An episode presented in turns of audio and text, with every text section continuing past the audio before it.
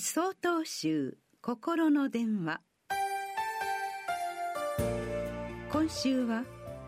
大般若会と題して大阪府東雲寺村山博雅さんのお話です。私が住むお寺では年末にたくさんの和尚さんが集まって大般若会という法要を行います。幸せと平穏を祈る法要で、大般若経という600巻ものお経本を使ってお勤めします。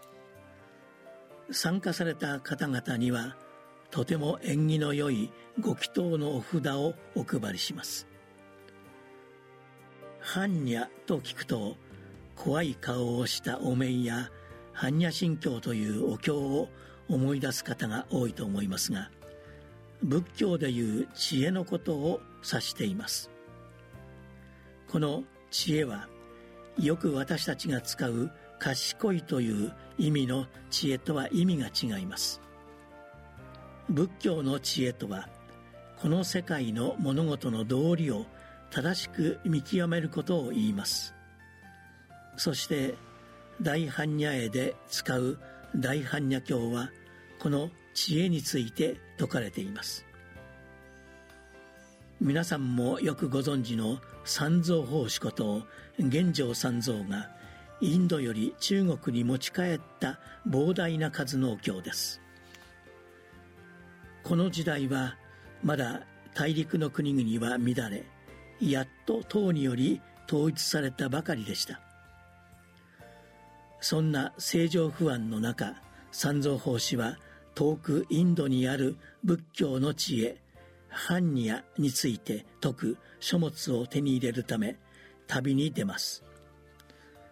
人々が安心して幸せに暮らせる国を作る思いの一大決心だったのかもしれません。多くの人々の協力を得て大隊を築き、数々の山脈を越えインドに至ります。まさに西遊記で描かれているような苦労の果てに、多くのお経を手に入れ帰国します。こうして私たちが今も読むことができる人々の幸せを説く仏教の知恵が伝わるのです。それから1300年以上が経った今、多くの人々の努力によって守り伝えられてきたこの大般若経に、私たちは接することができます。その1ページ1ページに、私たちの幸せへの祈りが込められて書かれたお経、その祈りをなお未来へつなぐかのように、今年も法要が務められます。皆様の来年の安心と幸せを心よりお祈りいたします。12月20日よりお話が変わります。